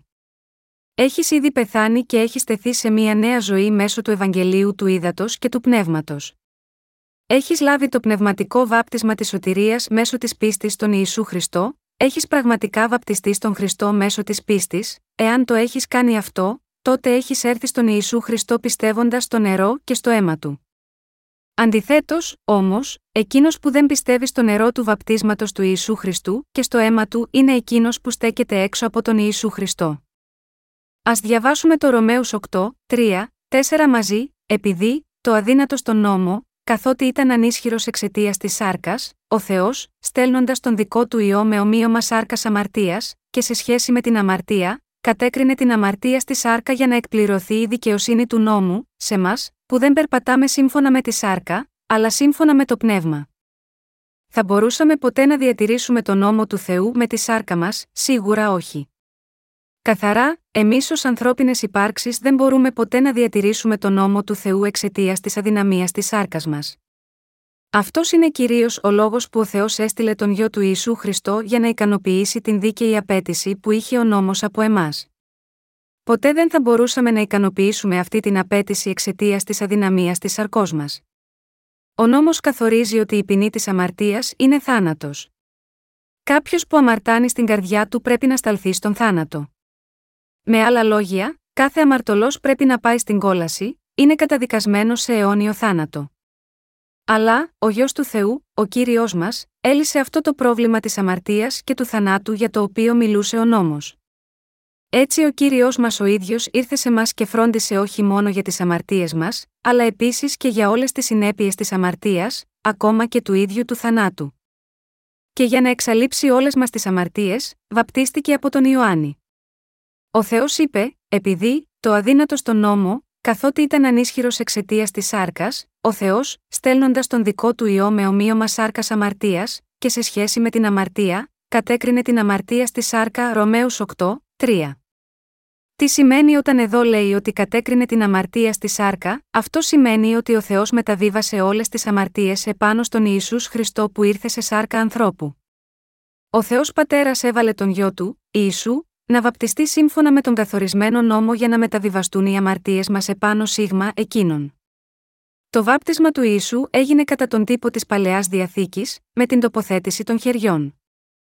Μέσω του βαπτίσματός του, ο Ιησούς πήρε επάνω του όλες τις αμαρτίες αυτού του κόσμου, όπως είναι γραμμένο, ο Θεός, στέλνοντας τον δικό του ιό με ομοίωμα σάρκας αμαρτίας, και σε σχέση με την αμαρτία, κατέκρινε την αμαρτία στη σάρκα Ρωμαίους 8, 3, ο Ισού δέχτηκε όλες τις αμαρτίες του κόσμου επάνω στο σώμα του μέσω του βαπτίσματός του. Ο λόγος γιώτα αυτό ήταν επειδή ο Ιησούς Χριστός πήρε όλη την καταδίκη για τις αμαρτίες μας, επειδή εμείς δεν μπορούσαμε ποτέ, και με κανένα τρόπο να συμμορφωθούμε με όλο τον νόμο του Θεού μέχρι να πεθάνουμε. Κατέκρινε την αμαρτία στη σάρκα σημαίνει ότι ο Θεός Πατέρας μεταβίβασε όλες τις αμαρτίες που αφορούσαν ιδιαιτέρως τον νόμο του, όλες τις αμαρτίες που διαπράττουμε λόγω της αποτυχίας μας να διατηρήσουμε τον νόμο, επάνω στον Ιησού Χριστό μέσω του βαπτίσματός του. Ο Θεός Πατέρας έστειλε τον γιο του ως το σωτήρα του ανθρώπινου γένους, και ο γιος του δέχτηκε τις αμαρτίες μας μέσω του Ιωάννη του Βαπτιστή. Ο Ισού με τη σειρά του δεν επιζητούσε την άνεση της αρκό του, αλλά υπακούοντας το θέλημα του Θεού Πατέρα, βαπτίστηκε από τον Ιωάννη τον Βαπτιστή στον ποταμό Ιορδάνη και έτσι αποδέχτηκε όλες τις αμαρτίες του κόσμου, υπακούοντας το θέλημα του πατέρα του και εγκατέλειψε το σώμα του επάνω στο Σταυρό. Ο Ισού θεληματικά ταπείνωσε τον εαυτό του έτσι ώστε εμείς να μπορέσουμε να αναγεννηθούμε από τις αμαρτίες μας. Και κάνοντας το αυτό, εκπλήρωσε όλες τις απαιτήσεις του νόμου και τους νόμους που είχε δώσει ο Θεός Πατέρας. Ο Θεός μας είπε ότι πρέπει να αναγνωρίσουμε τις αμαρτίες μας μέσω του νόμου και μετά να λάβουμε την άφεση των αμαρτιών μας. Επειδή ο νόμος του Θεού δόθηκε στο ανθρώπινο γένος μία φορά, και ο Θεός δεν θα μπορούσε να καταργήσει αυτό τον νόμο, μας έδωσε τον νόμο της σωτηρίας που μπορούσε να ελευθερώσει το ανθρώπινο γένος από την αμαρτία. Ο Θεός μας έχει διατάξει, μη έχεις άλλους Θεούς εκτός από μένα. Έξοδος 20, 3. Αλλά οι άνθρωποι ήταν πολύ αδύναμοι και επέστρεψαν ξανά στη λατρεία άλλων θεών. Ο καθένας και η κάθε μια έκανε το δικό του είδωλο, που αυτό ήταν κάτι που λάτρευαν περισσότερο από τον ίδιο το Θεό. Ο Θεός είχε επίσης διατάξει, μη πάρεις το όνομα του κυρίου του Θεού σου μάταια επειδή, δεν θα αθωώσει ο κύριος εκείνον που παίρνει μάταια το όνομά του. Έξοδος 20, 7, ωστόσο ακόμα οι άνθρωποι επικαλούνται το όνομα του Θεού επί Ματέο. Ο Θεός επίσης διέταξε, να θυμάσαι την ημέρα του Σαββάτου και να την αγιάζεις. Τίμα τους γονείς σου. Μη φωνεύσεις. Μη μοιχεύσεις. Μην κλέψεις. Μη ψευδομαρτυρήσεις. Μην επιθυμήσεις. Εάν αποτύχεις να κρατήσεις έστω και μία από αυτές, θα πεθάνεις. Οποιοδήποτε σπάσει κάποια από αυτές τις εντολές θα πεθάνει. Ωστόσο, τα ανθρώπινα όντα είναι αδύναμα με τη σάρκα τους και είναι ανίκανα να ζήσουν σύμφωνα με τον νόμο του Θεού, ακόμα και αν ξέρουν ότι ο νόμος αυτός είναι σωστός, και θέλουν οι ίδιοι να ζήσουν σύμφωνα με αυτόν. Αν και τα ανθρώπινα όντα είναι ανίκανα να κρατήσουν τον νόμο αυτόν εξαιτίας της αδυναμίας τη σάρκα τους, αυτό δεν σημαίνει ότι ο Θεός θα έπρεπε με κάποιο τρόπο να τους συγχωρεί. Έτσι από τη στιγμή που οι αμαρτίες έχουν διαπραχθεί, πρέπει αυτοί να οδηγηθούν στον θάνατο. Οποιοδήποτε αποτυχαίνει να διατηρήσει τον νόμο πρέπει να τίθεται σε θάνατο ενώπιον του Θεού. Επειδή αθετήσατε τον νόμο του Θεού πρόκειται να πεθάνετε. Από τη στιγμή που ο Θεός έχει δώσει αυτή την εντολή, αυτή πρέπει να εκπληρωθεί απαρέγκλητα. Αυτό που είναι γραμμένο στους Ρωμαίους 6 και 23, η ποινή της αμαρτίας είναι θάνατος πρέπει να εκπληρωθεί χωρίς παρεκκλήσεις. Και από τη στιγμή που ο καθένας και η κάθε μια από τα ανθρώπινα πλάσματα είναι ανεπαρκή, η ανθρωπότητα σε όλο της το εύρος έχει ξεπέσει να αμαρτάνει και έτσι πρέπει να οδηγηθεί στον θάνατο ενώπιον του Θεού. Έτσι η βίβλος δηλώνει, γι' αυτό, όπως διαμέσου ενός ανθρώπου η αμαρτία μπήκε μέσα στον κόσμο, και με την αμαρτία ο θάνατος, και με τον τρόπο αυτό ο θάνατος πέρασε μέσα σε όλους τους ανθρώπους, για τον λόγο ότι όλοι αμάρτησαν Ρωμαίους 5 και 12. Το βάπτισμα του Ιησού και το αίμα που έχεις σε εκπλήρωσαν όλες τις απαιτήσεις του νόμου. Ωστόσο, ο Θεός δεν μπορούσε να εγκαταλείψει μόνο του το ανθρώπινο γένος στο θάνατό του, επειδή αγαπούσε εμάς τους ανθρώπους πάρα πολύ. Έτσι, από την αγάπη του για εμάς, έστειλε τον μονάκριβό του Ιω Σίγμα αυτή τη γη για να μας ελευθερώσει από τις αμαρτίες μας. Στέλνοντάς μας τον γιο του, ο Θεός εκπλήρωσε όλες τις απαιτήσεις του νόμου και πλήρωσε όλες τις κατακρίσεις του, και έτσι έσωσε όλους μας. Ήταν για να εκπληρωθούν οι απαιτήσεις του νόμου που ο Θεός έστειλε τον Ιησού Χριστό στη γη. Μέσω του ιού του, ο Θεός έκανε δυνατό να εκπληρωθεί ο σκοπός της αγάπης του σε εμάς, όπως και οι απαιτήσεις του νόμου που είχε φτιάξει, να τηρηθούν επίσης. Ο τρόπος για να επιτευχθεί αυτός ο σκοπός ξεκίνησε με το βάπτισμα του κυρίου μας, όταν δέχτηκε όλες τις αμαρτίες του ανθρωπίνου γένους μία για πάντα και τις πήρε όλες επάνω στο σώμα του βαπτιζόμενος από τον Ιωάννη. Μετά εγκαταλείποντας το σώμα του επάνω στο Σταυρό, πλήρωσε και όλη την καταδίκη της αμαρτίας στη δική μας θέση, θυσιάστηκε και έχισε το αίμα του μέχρι θανάτου. Κάνοντας το αυτό, ο Ισού ξεπλήρωσε όλη την ποινή για την αμαρτία που απαιτούσε ο νόμος με την τιμή του θανάτου, και εκπλήρωσε το νόμο του πνεύματος της ζωής που μας σώζει από τις αμαρτίες του κόσμου. Το θέλημα του Θεού ήταν να μας δώσει την άφεση των αμαρτιών μας και την αιώνια ζωή μέσω του Ευαγγελίου του Ήδατος και του Πνεύματος εν Χριστώ Ιησού. Αυτό το βάπτισμα και το αίμα επάνω στο Σταυρό μέσω του οποίου ο Θεός μας έχει φέρει ξανά στη ζωή αποτελούν το μοναδικό Ευαγγέλιο του ύδατο και του πνεύματος. Για να εκπληρωθεί ο νόμος της σωτηρίας για εμάς, ο κύριος μας σήκωσε στους ώμους του τις αμαρτίες μας στη δική μας θέση, βαπτιζόμενος από τον Ιωάννη, θυσιάστηκε με θάνατο, αναστήθηκε από τους νεκρούς, και έτσι έφερε ξανά στη ζωή τις ψυχές όλων εκείνων που πιστεύουν στον Ιησού Χριστό. Αυτή είναι η αλήθεια της αναγέννησης. Ο Ισού τήρησε όλες τις απαιτήσεις του νόμου του Θεού χύνοντας το αίμα του επάνω στο Σταυρό, για όλο το διάστημα που σήκωσε όλες τις αμαρτίες αυτού του κόσμου μέσω του βαπτίσματος που έλαβε από τον Ιωάννη. Επαληθεύσαμε ότι το Ευαγγέλιο του Ήδατος και του Πνεύματος είναι η μόνη αλήθεια της σωτηρίας που είναι γραμμένη μέσα στη βίβλο. Ωστόσο, πρέπει να πιστέψουμε με όλη μας την καρδιά στο Ευαγγέλιο του Ήδατος και του Πνεύματος μέσω του οποίου ο Θεός μας δίνει τη δυνατότητα να αναγεννηθούμε από τις αμαρτίες μας. Ανεξαρτήτως τι σκεφτόμαστε πρέπει να πιστέψουμε ότι το Ευαγγέλιο του Ήδατος και του Πνεύματος είναι η πραγματική αλήθεια της σωτηρίας. Ο Θεός με άλλα λόγια, έκανε δυνατόν στα πνεύματα όσων πιστεύουν στο βάπτισμα του Ιησού και στο αίμα του, να αναγεννηθούν μέσω του βαπτίσματος του Ιησού και του πνεύματος. Αγαπητά μου αδέλφια, εμείς οι άνθρωποι έχουμε όλοι γεννηθεί αμαρτωλοί χωρίς καμία εξαίρεση. Έτσι, χρειάζεται να καταλάβουμε ότι αν πεθάνουμε όπως είμαστε, χωρίς να έχουμε αναγεννηθεί, τότε το μόνο που μας περιμένει είναι η καταστροφή. Τώρα είναι η στιγμή που όλοι οι αμαρτωλοί πρέπει να αναγεννηθούν. Και εάν θέλουμε να αναγεννηθούμε από τις αμαρτίες μας, πρέπει να πιστέψουμε στο Ευαγγέλιο, ότι ο Ισού Χριστός μας έσωσε μέσω του ύδατος και του αίματος που μας έχει δώσει. Πρέπει να πιστέψουμε ότι ο κύριος πήρε επάνω του τις αμαρτίες μας μέσω του βαπτίσματός του, έπλυνε τις καρδιές μας και τις καθάρισε μία για πάντα, και εξάλληψε τις αμαρτίες του κόσμου. Πρέπει να πιστέψουμε ότι ο Ισού Χριστός πέθανε στον Σταυρό στη θέση μας για να πληρώσει τις ποινές όλων των αμαρτιών μας. Πρέπει να πιστέψουμε στον νόμο της αγάπης του Θεού. Γιατί το θέλημα του Θεού ήταν κυρίως να μας σώσει από τις αμαρτίες μας. Στέλνοντάς μας τον γιο του, μεταβίβασε τις αμαρτίες μας σίγμα εκείνων, βάζοντας τον γιο του να φτάσει ως τον θάνατο, στη δική μας θέση, ανασταίνοντα τον γιο του, και έτσι κάνοντας δυνατό για εκείνους που πιστεύουν στον γιο του να αναγεννηθούν, όλα αυτά έγιναν για τον σκοπό να μας σώσει από τις αμαρτίες μας, αυτό δεν είναι τίποτε άλλο από την αγάπη του Θεού. Πρέπει να καταλάβουμε αυτό το θέλημα του Θεού για μας και να πιστέψουμε σίγμα αυτή την αγάπη του. Είναι μέσω της πίστης μας στο Ευαγγέλιο του Ήδατος και του Πνεύματος που αναγεννιόμαστε από τις αμαρτίες μας. Εάν πιστέψουμε στο Ευαγγέλιο του Ήδατος και του Πνεύματος, τότε θα αναγεννηθούμε και θα εισέλθουμε στη Βασιλεία του Θεού, αλλά εάν δεν πιστέψουμε σίγμα αυτό, τότε θα καταδικαστούμε για τις αμαρτίες μας και θα ρηχθούμε στην αιώνια φωτιά της κόλασης. Αν δεν πιστέψουμε ότι ο Θεός μας αγαπάει, θα έχουμε να αντιμετωπίσουμε μόνο κατάρες και αγωνίες που δεν θα έχουν τέλος ποτέ. Έτσι, μόνο εάν πιστέψουμε εσύ και εγώ το Ευαγγέλιο του Ήδατος και του Πνεύματος θα μπορέσουμε να λάβουμε νέα ζωή. Όταν γίνουμε παιδιά του Θεού δια της πίστεως και προσευχηθούμε σίγμα εκείνων, οι προσευχές μας σίγουρα θα απαντηθούν.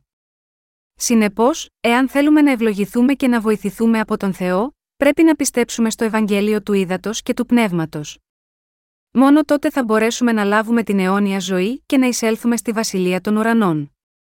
Αυτό είναι η αναγέννηση, και αυτό φέρνει σε εμάς φοβερές ευλογίες που μας χορηγούνται από τον Θεό. Εδώ έγκυται ο λόγος γιατί όλοι μας πρέπει να γεννηθούμε ξανά.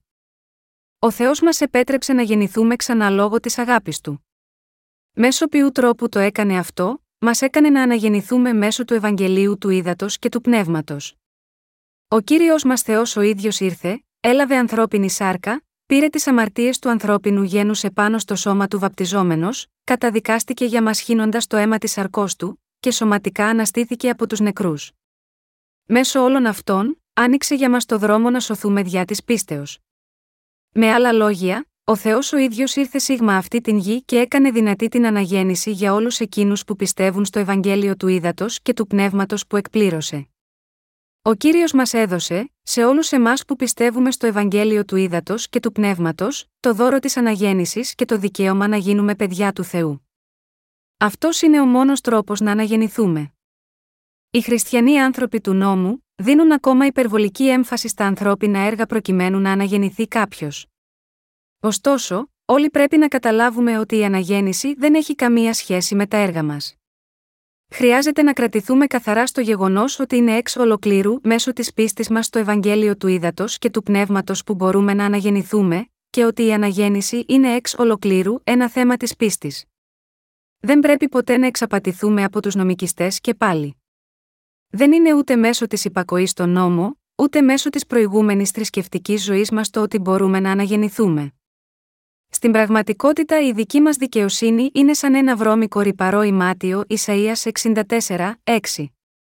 Είναι ο Θεός ο ίδιος που μας αγάπησε τόσο πολύ που έγινε άνθρωπος, είναι ο Θεός ο ίδιος που, εξάλληψε όλες τις αμαρτίες μας, και δέχτηκε αυτές τις αμαρτίες βαπτιζόμενος από τον αντιπρόσωπο του ανθρώπινου γένου στον Ιορδάνη ποταμό. Είναι ο Θεός ο ίδιος που θυσιάστηκε για να εκπληρώσει τον νόμο που όριζε ως ποινή της αμαρτίας τον θάνατο. Και είναι ο Θεός ο ίδιος που με αυτόν τον τρόπο μας ελευθέρωσε από την αμαρτία και τον θάνατο. Ο κύριος μας, μας ελευθέρωσε από τους παλαιούς μας εαυτούς, πέθανε στη θέση μας, και μας έκανε να γεννηθούμε ξανά, να λάβουμε νέα ζωή, και να ζήσουμε για εκείνον. Ο Ιησούς Χριστός τώρα είναι καθισμένος στα δεξιά του θρόνου του Θεού Πατέρα. Όταν έρθει ο καιρός του, ο κύριος μας θα φανεί για μια δεύτερη φορά χωρίς αμαρτία έκτη εκείνους που τον προσμένουν για σωτηρία. Εβραίους 9 και 28. Αυτά είναι τα άτομα που ανήκουν στην ύμφη του Ιησού Χριστού. Είναι εκείνοι που έγιναν χωρίς αμαρτία επειδή πίστεψαν στο Ευαγγέλιο του Ήδατος και του Πνεύματος. Έτσι αυτοί είναι οι δίκαιοι.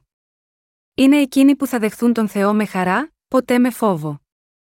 Ευχαριστούμε τον Θεό γαμαγιώτα αυτή την αλήθεια. Από τη στιγμή που όλα όσα κάναμε είναι το να πιστεύουμε στο δοσμένο από τον Θεό Ευαγγέλιο του βαπτίσματος και του αίματος, και από τη στιγμή που δεν στερούμαστε τίποτε τώρα για να είμαστε ικανοί να αποκαλούμε τον Θεό ως δικό μας πατέρα, δεν μπορούμε παρά να τον ευχαριστούμε πολύ.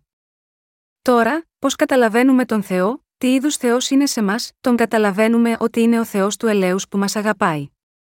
Τον γνωρίζουμε ως τον Θεό της αγάπης. Τον γνωρίζουμε ως τον Θεό που μας έκανε ικανούς να γεννηθούμε ξανά από το νερό και το αίμα και μας έφερε σε μία νέα ζωή. Πριν, μπορεί να τον ξέραμε ως τον τρομερό Θεό, τον τρομακτικό Θεό, και τον Θεό της κρίσης, αλλά τώρα που αναγεννηθήκαμε από το είδωρ και το πνεύμα, δεν έχουμε πλέον την ίδια γνώση για εκείνον. Όταν ο Ισού ήρθε σίγμα αυτή τη γη ως άνθρωπος, πλήρωσε την καταδίκη των αμαρτιών μας και έκανε δυνατή για μας την αναγέννηση. Γιατί λοιπόν να φοβόμαστε τον Θεό αφού μας έκανε παιδιά δικά του ενώ ζούμε πάνω εδώ στη γη; Η απόδειξη του γεγονότος ότι έχουμε αναγεννηθεί πιστεύοντας στο Ευαγγέλιο του Ήδατος και του Πνεύματος. Από τη στιγμή που μία κάμπια γίνεται πεταλούδα, πετάει ελεύθερη στον ουρανό. Γνωρίζετε όλοι, πως είναι μία πεταλούδα, δεν είναι έτσι, μερικές φορές, αν σταθούμε και απλώσουμε τα δάκτυλά μας προς τον ουρανό, μπορεί κάποια να έρθει και να καθίσει επάνω στο δάκτυλό μας.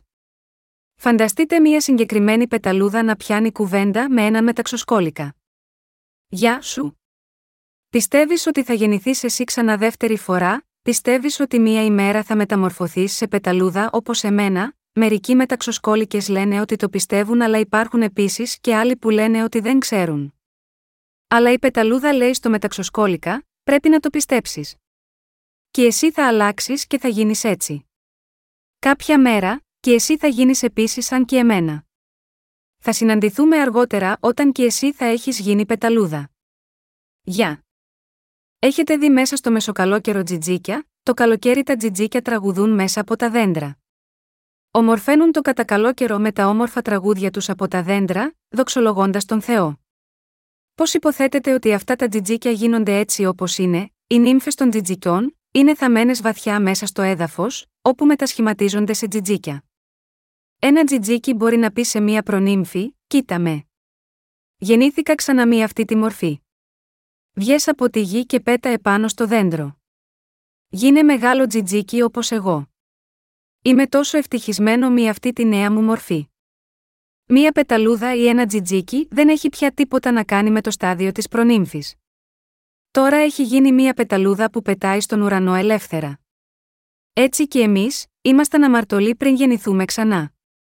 Αλλά τώρα, γίναμε εντελώς αναμάρτητοι πιστεύοντας στο Ευαγγέλιο του Ήδατος και του Πνεύματος. Το ίδιο το γεγονός ότι τώρα δεν έχουμε αμαρτία στις καρδιές μας είναι η καθαρή ένδειξη που αποδεικνύει ότι πραγματικά έχουμε αναγεννηθεί. Είμαστε οι αναγεννημένοι πιστοί στο Ευαγγέλιο του Ήδατος και του Πνεύματος, που δημιουργηθήκαμε από το βάπτισμα και το αίμα του Ιησού. Εκείνοι που πιστεύουν στον Θεό, που μας επέτρεψε να αναγεννηθούμε, ζουν μία ζωή κηρύσσοντας το Ευαγγέλιο του Ήδατος και του Πνεύματος όσο ζουν επάνω σίγμα αυτή την γη. Καθώς ζούμε επάνω σίγμα αυτή τη γη, ομολογούμε, έχω αναγεννηθεί. Είμαι τώρα χωρίς αμαρτία. Η σωτηρία μου δεν έρχεται μέσω των δικών μου πράξεων. Ήρθε μέσω της πίστης. Είναι επίτευγμα της πίστης μου στο Ευαγγέλιο του Ήδατος και του Πνεύματος. Ο Ιησούς Χριστός μου επέτρεψε να γεννηθώ ξανά μέσω του ύδατο και του αίματος. Η αλήθεια του ύδατο, του αίματος και του πνεύματος είναι η αλήθεια της αναγέννησης. Ζούμε τη ζωή μας, με άλλα λόγια, ομολογώντας το Ευαγγέλιο του ύδατο και του πνεύματος. Για να είναι δυνατό για σένα και μένα να γεννηθούμε ξανά από τις αμαρτίες μας, ο κύριος μας ήρθε σίγμα αυτή τη γη, και έζησε και εργάστηκε για 33 χρόνια. Στην ηλικία των 33 ετών επάνω στη γη, μέσω του Ευαγγελίου του Ήδατος και του Πνεύματος, ο κύριος μας λύτρωσε όλους εκείνους που ήταν κάτω από την κατάρα του νόμου από όλες τις αμαρτίες τους. Ερχόμενος σίγμα αυτή τη γη, ο κύριος βαπτίστηκε στα 30, πέθανε επάνω στον Σταυρό στα 33, αναστήθηκε από τους νεκρούς σε τρεις ημέρες, έδωσε τη μαρτυρία της ανάστασής του για 40 ημέρες, και ανέβηκε στον ουρανό. Εκείνος τώρα κάθεται στα δεξιά του θρόνου του Θεού Πατέρα. Ο κύριος μας μας έδωσε να καταλάβουμε πως πραγματικά γίνεται η αναγέννηση, ακόμη και μέσα από τα κατώτερα όντα όπως οι πεταλούδες και τα τζιτζίκια, και τη μεταμόρφωσή τους. Ο κύριος μας λέει σε κάθε αμαρτωλό σε όλο τον κόσμο: Συναντήστε όλα τα παιδιά μου που έχουν αναγεννηθεί σε όλο τον κόσμο από το νερό και το πνεύμα. Πιστέψτε στα λόγια των υπηρετών μου και θα αναγεννηθείτε κι εσείς επίσης. Έκανα σε εσάς δυνατό να γεννηθείτε ξανά από το είδωρ και το πνεύμα. Ο Ιησούς Χριστός ο σωτήρας μας είναι τώρα καθισμένος στα δεξιά του θρόνου του Θεού Πατέρα. Τώρα, ο Ιησούς Χριστός δεν χρειάζεται βάπτισμα, ούτε χρειάζεται να θυσιαστεί, να χύσει το αίμα του, ούτε να σηκώσει κάτι υποφέροντας για μας. Αυτό γιατί ήδη έχει κάνει όλα αυτά τα πράγματα και έχει ολοκληρώσει πλήρως το Ευαγγέλιο του Ήδατος και του Πνεύματος. Δεν υπάρχει πια καμία ανάγκη τώρα, εκείνος να έρθει για να σβήσει τις αμαρτίες μας, ούτε να βαπτιστεί ξανά, ούτε να πεθάνει επάνω στο σταυρό ξανά, ούτε να αναστηθεί άλλη φορά. Γιατί, επειδή ο Ιησούς ήδη βαπτίστηκε από τον Ιωάννη, ήδη θυσιάστηκε, αναστήθηκε από τους νεκρούς, και αναλήφθηκε στον ουρανό και έτσι ολοκλήρωσε τη σωτηρία μας, ώστε όλο αυτό που μένει τώρα να κάνει είναι να γυρίσει μόνο σίγμα αυτή τη γη, και να πάρει τους πιστούς του στον κατάλληλο καιρό. Μέχρι την ημέρα που ο κύριος θα κρίνει τους απίστους με τη φωτιά, δεν έχει κάποιο άλλο έργο να κάνει για τη σωτηρία μας. Αυτό που κάνει τώρα είναι απλά να είναι μαζί με εκείνους που πιστεύουν στο Ευαγγέλιο του Ήδατος και του Πνεύματος, το Ευαγγέλιο της Αλήθειας που έχει ήδη εκπληρώσει. Και τους δίνει το δώρο της αιώνιας ζωής. Έστειλε το άγιο πνεύμα στις καρδιές εκείνων και τις έχεις σφραγίσει. Ο κύριος μας, εξάλληψε όλες τις αμαρτίες μας με το Ευαγγέλιο του Ήδατος και του Πνεύματος. Ο κύριος μας ωστόσο αναγνωρίζει με την έγκρισή του, την πίστη όλων εκείνων που πιστεύουν στο Ευαγγέλιο του Ήδατος και του Πνεύματος. Ο Θεός αποδεικνύει ότι η πίστη τους είναι σωστή, όταν λέει: Είσαι δίκαιος. Είσαι χωρίς αμαρτία. Ο Θεός στην πραγματικότητα σφραγίζει τους ανθρώπους που είναι χωρίς αμαρτία με το άγιο πνεύμα. Στο έργο του Θεού, δεν υπάρχει καμία αίσθηση της σάρκας. Ωστόσο, όταν οι αμαρτίες κάποιου έχουν διαγραφεί πιστεύοντας το Ευαγγέλιο του Ήδατος και του Πνεύματος, και το άγιο πνεύμα έχει έρθει μέσα την καρδιά του, τότε έρχεται μέσα σίγμα αυτόν και η αληθινή γαλήνη στο μυαλό, κάτι όχι παροδικό, και αδειάζει από τις συναισθηματικές εμπειρίες. Οι δίκαιοι δεν έχουν αμαρτία. Έτσι, όταν για πρώτη φορά πίστεψε στο Ευαγγέλιο του Ήδατος και του Πνεύματος και εσύ, μπορεί πιθανόν να μην πέρασες από μεγάλη συναισθηματική αλλαγή. Ο Ιησούς επέτρεψε εκείνους από εμάς, που πιστεύουμε στο βάπτισμά του και στο αίμα του, να γεννηθούμε δεύτερη φορά. Μας ανόρθωσε πνευματικά και μας έκανε να κηρύττουμε το Ευαγγέλιο του Ήδατος και του Πνεύματος. Και μας έδωσε την πνευματική ζωή, ώστε όταν έρθει ο καιρός, να ζήσουμε για πάντα στη βασιλεία του Θεού Πατέρα. Για εκείνους που πιστεύουν στο Ευαγγέλιο του Ήδατος και του Πνεύματος, ο Θεός μας επέτρεψε να αναγεννηθούμε από τις αμαρτίες μας. Δέχεστε τώρα το Ευαγγέλιο του Ήδατος και του Πνεύματος μέσα στις καρδιές σας, εκείνος που πιστεύει στο Ευαγγέλιο του Ήδατος και του Πνεύματος δίνει όλες τις ευχαριστίες του στον Θεό. Εκείνος που δέχεται το Ευαγγέλιο του ύδατο και του πνεύματος παίρνει την ευλογία να αναγεννηθεί από όλες τις αμαρτίες του ενώπιον του Θεού. Το Ευαγγέλιο του ύδατο και του πνεύματος είναι ο λόγος των ευλογιών που μας κάνει να αναγεννηθούμε μέσω της πίστης μία για πάντα.